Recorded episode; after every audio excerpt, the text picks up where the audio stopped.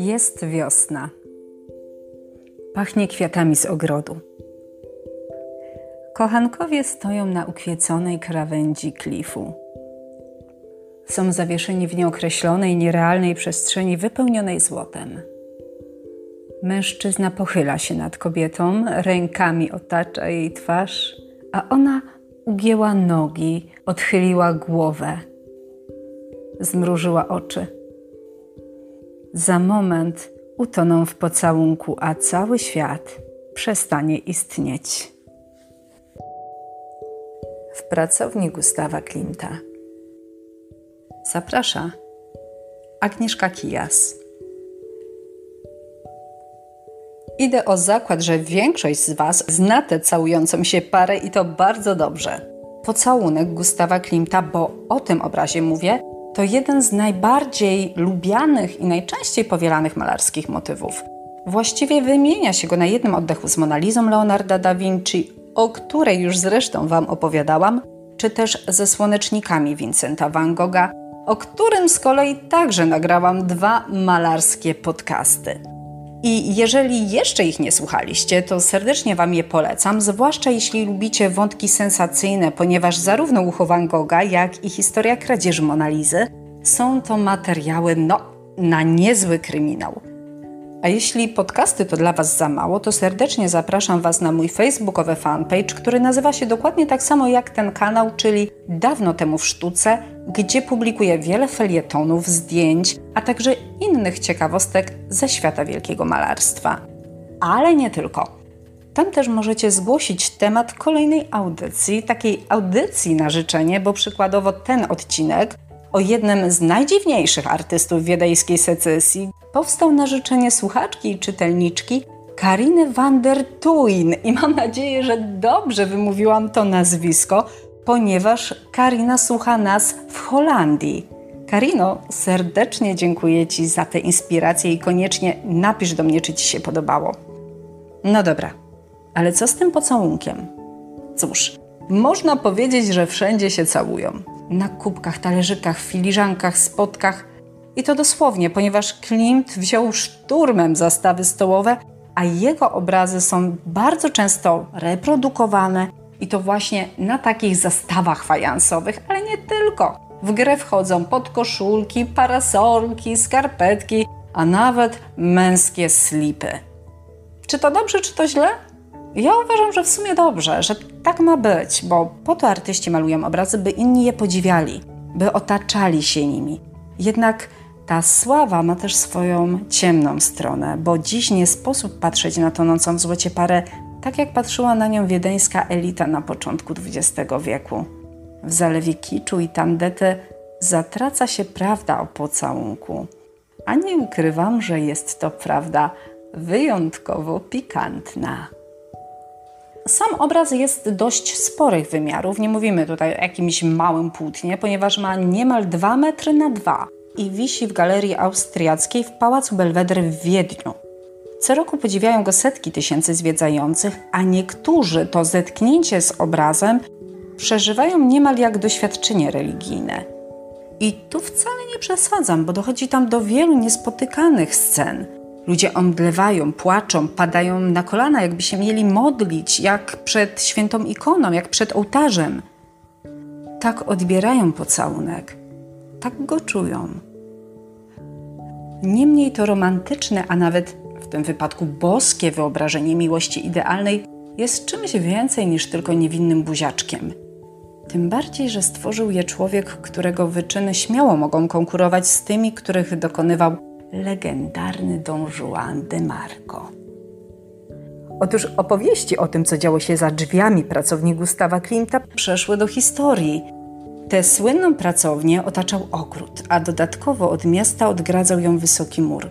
Klimt mógł tutaj zatem z dala od oczu wiedeńskich elit i mieszczan robić, co mu się żywnie podobało.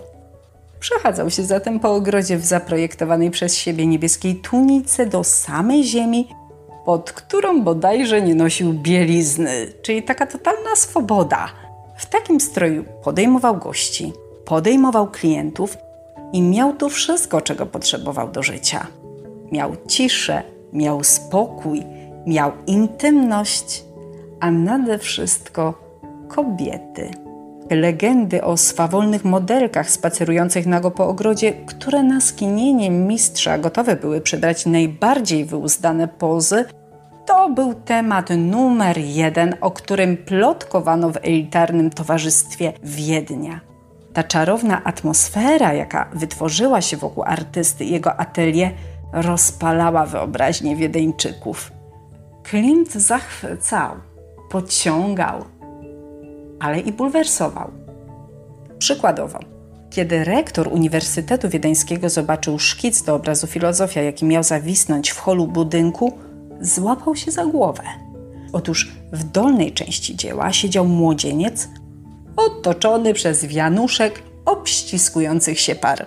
Rektor stwierdził, że młody człowiek na obrazie no, raczej nie myśli o filozofii, tylko bardziej o tym, skąd się biorą dzieci. Ten i inne skandale sprawiły, że o ekscesach, jakie miały mieć miejsce w pracowni Klimta, huczało całe miasto. Nie da się ukryć, że te plotki były często uzasadnione, bo artysta z wieloma modelkami miał romans, łączyły go z nimi intymne stosunki, a damy z socjety, które zdecydowały się przekroczyć progi pracowni mistrza i zasiąść przed jego sztalugą, musiały liczyć się z tym, że trafią na języki. Jednak w tamtych czasach, w czasach secesji, damom absolutnie to nie przeszkadzało. Klimt to był taki czaruś, taki kasanowa. Romansował niemal ze wszystkimi kobietami, które mu pozowały, ale patrząc na jego zdjęcia, trudno w to uwierzyć. Bo jakim cudem ten niski, łysiejący, no i lekko zezowaty chłopek roztropek, ubrany w taką powłóczystą kieckę, uwiódł setki kobiet? Nie wiadomo. Zresztą o Klimcie w ogóle mało wiadomo, a jego biografowie mają ciężki orzech do zgryzienia. Pomimo tak bujnego życia erotycznego, artysta był bardzo dyskretny i strzegł swojej prywatności jak lew. Pewne jest natomiast to, że wiódł podwójne życie, jednak nie było to takie podwójne życie, jak my je zwykliśmy sobie wyobrażać, że ma żonę i kochankę. Aczkolwiek faktycznie wiodło ono dwutorowo. To rozbuchane prowadził za dnia w swojej pracowni, za to wieczory spędzał w domu wraz ze swoją matką i dwiema siostrami.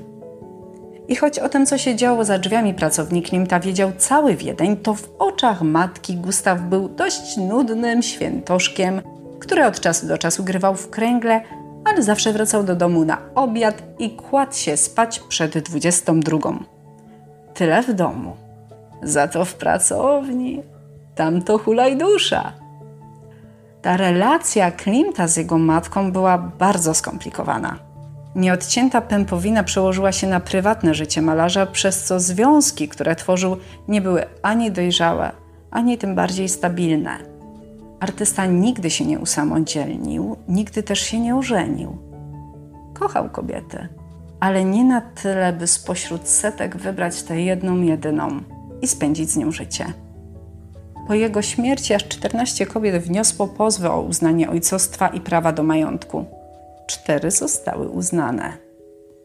Klimt mówił: Jeśli ktokolwiek chce mnie zrozumieć, powinien uważnie patrzeć na moje obrazy i z nich spróbować dowiedzieć się, kim jestem i czego pragnę. Czego pragnął Klimt? Patrząc na jego obrazy, odpowiedź wydaje się oczywista. Kobiet. Klimt pragnął kobiet Świadczy o tym choćby uwodzicielska Judyta, namalowana w momencie najwyższej ekstazy, albo roznegliżowane węże wodne, które w istocie są nagimi, ocierającymi się o siebie kobietami. Można powiedzieć, że artysta czerpał garściami z motywów femme fatale, a także sięgał po motyw syren, tych syren, które niosą zgubę żeglarzom. I dajmy na to Srebrne Rybki, obraz, który szczególnie ulubiła sobie słuchaczka Karina van der Tuin, na życzenie której powstał ten podcast. Znany jest też pod tytułem Nimfy albo też Syreny, ale tak naprawdę na tym obrazie nie ma ani srebrnych rybek, ani nimf. Tak naprawdę widzimy kobiece głowy zanurzone w ciemnych, falujących sylwetkach. A może są to ich włosy? A może to wcale nie są kobiety, a jakieś przedziwne ryby o kobiecych, niepokojących rysach, w dodatku unieruchomione przez kołyszące się na wodzie algi. Jeszcze to ich agresywne spojrzenie, rozchylone usta, jakby zaraz miały zerwać się ze smyczy i zaatakować.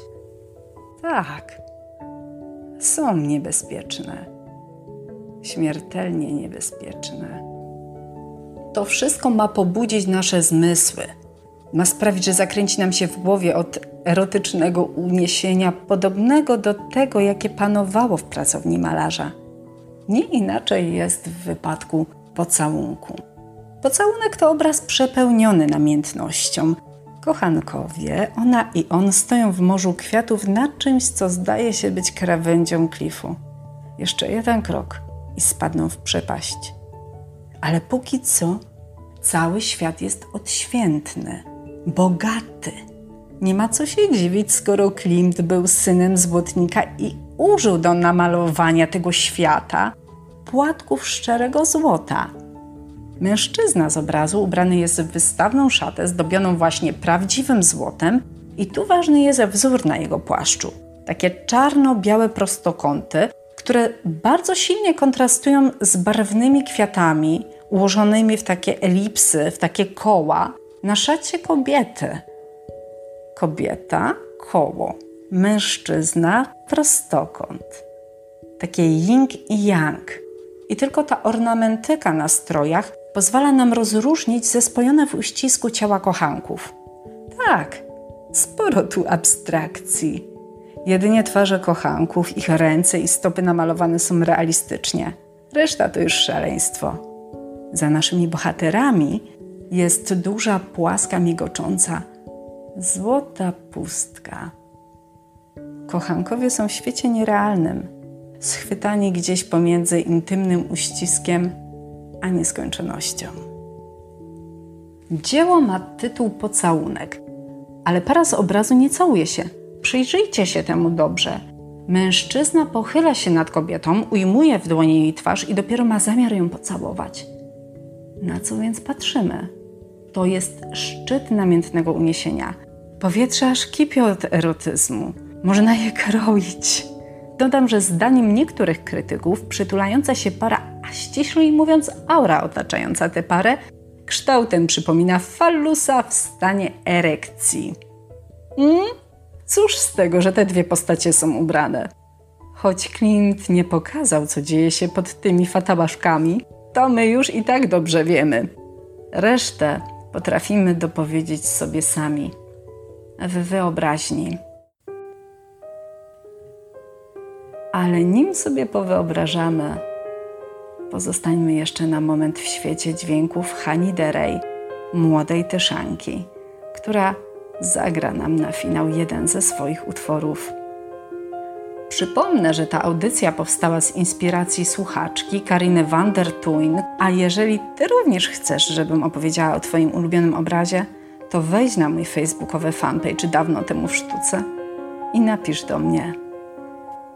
Do usłyszenia.